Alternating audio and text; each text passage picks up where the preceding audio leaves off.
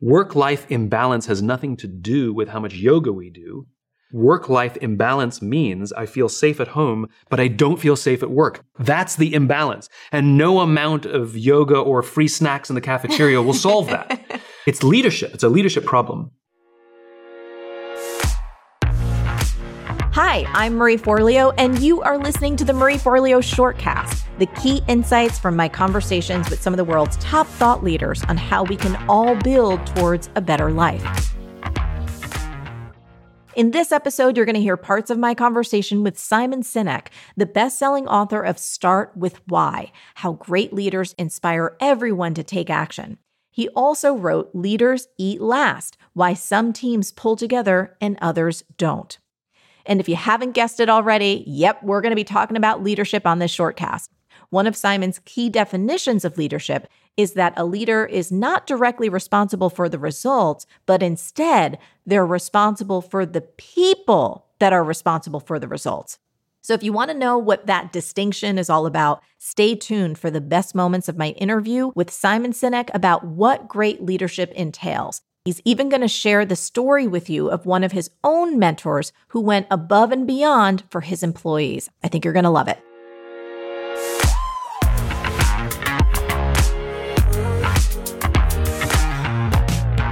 Simon, thank you so much for being here. You're welcome. Thanks for having me. So, we've known each other for years, and I just want to thank you for your work because I've shared Start with Why countless times on Marie TV before and with our B Schooler. So, it's great to finally have you. you. in the chair. I really appreciate here. you helping me spread the message. Yeah, of course. So, you wrote in Leaders Eat Last, and I so believe this with my heart how when we get the environment right, that humans will do remarkable things. Mhm. And that really is true. It's not just that they're better, Right. that we all have that capacity. And I was wondering if you could speak to that. Yeah, it's a very basic idea. You know, we're social animals. Our happiness, our joy, our success, everything is dependent on our relationships. And we respond to the environments we're in. You can take a good person and put them in a bad environment, and they're capable of doing bad things. Likewise, you can take a person that the group or even society has given up on, and you put them in a good environment, and they're capable of turning their lives around and really making something remarkable out of themselves. We are social animals and we respond to the environments we're in, and leaders are responsible for building that environment. And if you create an environment in which people feel safe amongst their own, the natural human response to those conditions is trust and cooperation. Remember, trust and cooperation are feelings, they're not instructions. There's no PowerPoint or pitch that you can give upon the end that someone will trust you. You can't tell somebody, trust me. It doesn't work that way. They're feelings. Likewise, if you create an environment where we actually fear each other, fear the people with whom we work, the natural human reaction to that environment is paranoia, cynicism, mistrust, and self interest. That's what happens.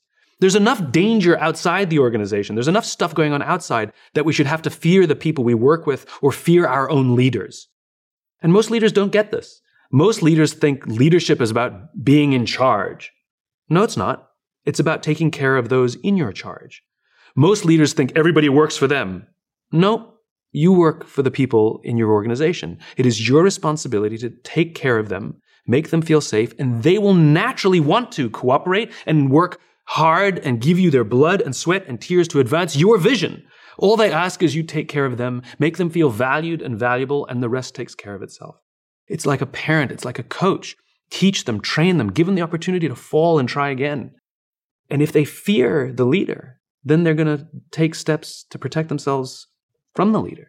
And so it's all about this environment, this circle of safety. Yeah, which I want to dive deeper into. And I felt like there was such a powerful question you write for all of us to ask ourselves, um, whether we consider ourselves in a leadership role or not. The question is, how safe do you feel where you work? Mm. And I thought that was just so incredible for all of us to reflect upon Mm. because for me as the owner of a company, it it speaks largely to like how am I being? Mm. How are we interacting? How have we set things up? And do I feel safe? Do my people feel Mm-hmm. safe? And I just think it's such a brilliant question for us to ask and then answer. Right. And I'd love you to perhaps unpack circle Sure. of safety because I think that's genius. Well, let's be crystal clear in what I mean by safe. It doesn't mean that you can't get in trouble. It doesn't mean that there isn't discipline. It doesn't mean that it's a charity and everybody just floats along. That's not what we're talking about here. What we mean is that there's enough pressure coming from the outside, the ups and downs of an economy, the uncertainty of the future, um, the whims of a stock market, your competition, that is sometimes trying to put you out of business, sometimes trying to kill you, but at the very minimum, they're frustrating your growth. Like there's enough pressure over which we have no control. These things are a constant. The only variable inside an organization is the environment. That is entirely within our control. And that's the leader's responsibility. And if the leaders make the people feel like they're given an education on how to do their job, the opportunity to try and try again, um, the opportunity to build their confidence and become their best selves, the opportunity to interact and build strong relationships. This is what I mean by feeling safe. That I love the people I work with. I love where I work. I enjoy going there. And so when that, when that circle of safety is provided, two remarkable things happen.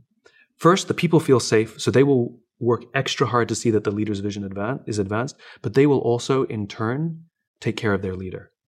So if a leader doesn't feel safe from their own people, it's because the leader isn't taking care of their people. Remember, we call someone leader not because they're in charge, but because they went first first into the unknown, first towards the danger, first to protect the people, because everybody just stands there and says, What are we going to do? It's the leader says, I got it. I got your backs. That's why we call you leader. I know many people who sit at the highest levels of organizations who aren't leaders. They have authority. We do as they tell us because they have authority over us, but we wouldn't follow them. We wouldn't work to keep them safe and advance their vision. And I know many people who sit at the lowest levels of organizations that have no authority, but absolutely are leaders because they've made the choice to look after the person to the left of them and to take care of the person to the right of them.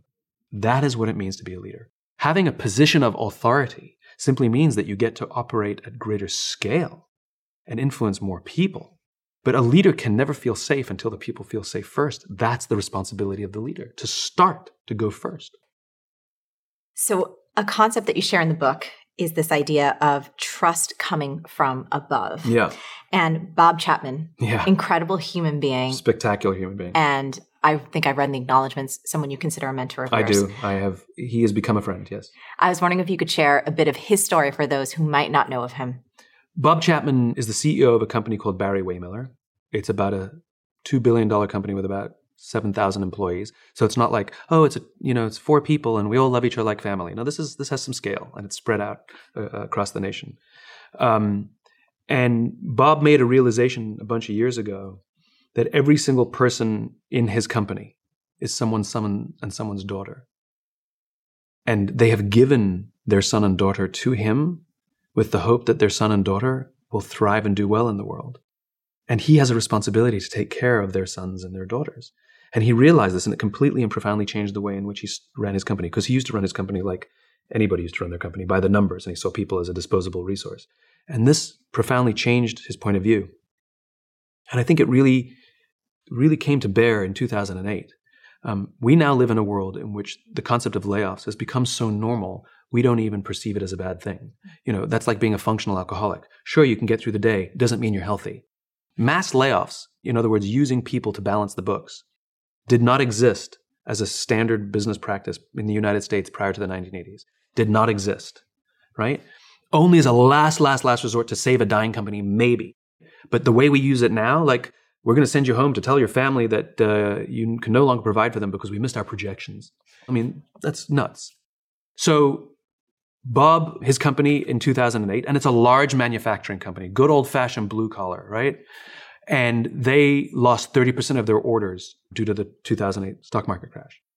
And so not only did the business dry up, the pipeline dried up. Mm. And so the board got together. They needed to save $10 million. They could no longer afford their labor pool. And so, as is normal in this day and age, the board says, we need to have layoffs. And Bob refused because Bob does not believe in head counts. Bob believes in heart counts. And it's very hard to simply reduce a heart count. And so instead, what they implemented was a furlough program where every single employee, regardless of their position in the company, had to take four weeks of unpaid vacation. They could take it whenever they wanted, and they did not have to take it consecutively. And it was how Bob announced the program that was equally as powerful. He said, It's better we should all suffer a little than any of us should have to suffer a lot. And morale went up. And as you would expect when a circle of safety like that is provided, the natural human reaction is not selfishness. The natural human reaction is to take care of each other. So behaviors started to show up that weren't part of the program that nobody predicted. people who could afford it more started trading with people who could afford it less. So someone would take five weeks so that someone else only had to take three. Mm. And when the uh, economy improved and business improved, everybody had remained. They repaid all the 401k that they had frozen, back paid it. You cannot steal their employees. They are happy and fulfilled. I've met some of them. I've met people who come to tears talking about their jobs. It's amazing what he's built. And he wrote about his experience in his book, Everybody Matters, which really takes you through sort of the stuff he did. It's really remarkable. So this was just genius. I'm wondering, is there any closing thought that you want to leave us with, Simon? It's it takes practice, and it is a daily practice. You're not going to be an expert tomorrow. Leadership is the practice of putting the lives of others sometimes ahead of our interests. So practicing leadership is like um, driving to work in the morning and someone wants to cut in your lane. Do you pull forward or do you pull back? Mm. That's leadership. Like we don't know. Maybe they're running late for a big interview and they've been unemployed for six months. Maybe maybe their boss is an ogre and they left late because their kids, you know, had trouble getting out to school today. Like I don't know why they're late. You know, I don't know why they're cutting in, or maybe they're just a bastard. I don't know. but we can sacrifice being at work one car length late. You know, yeah. that's leadership.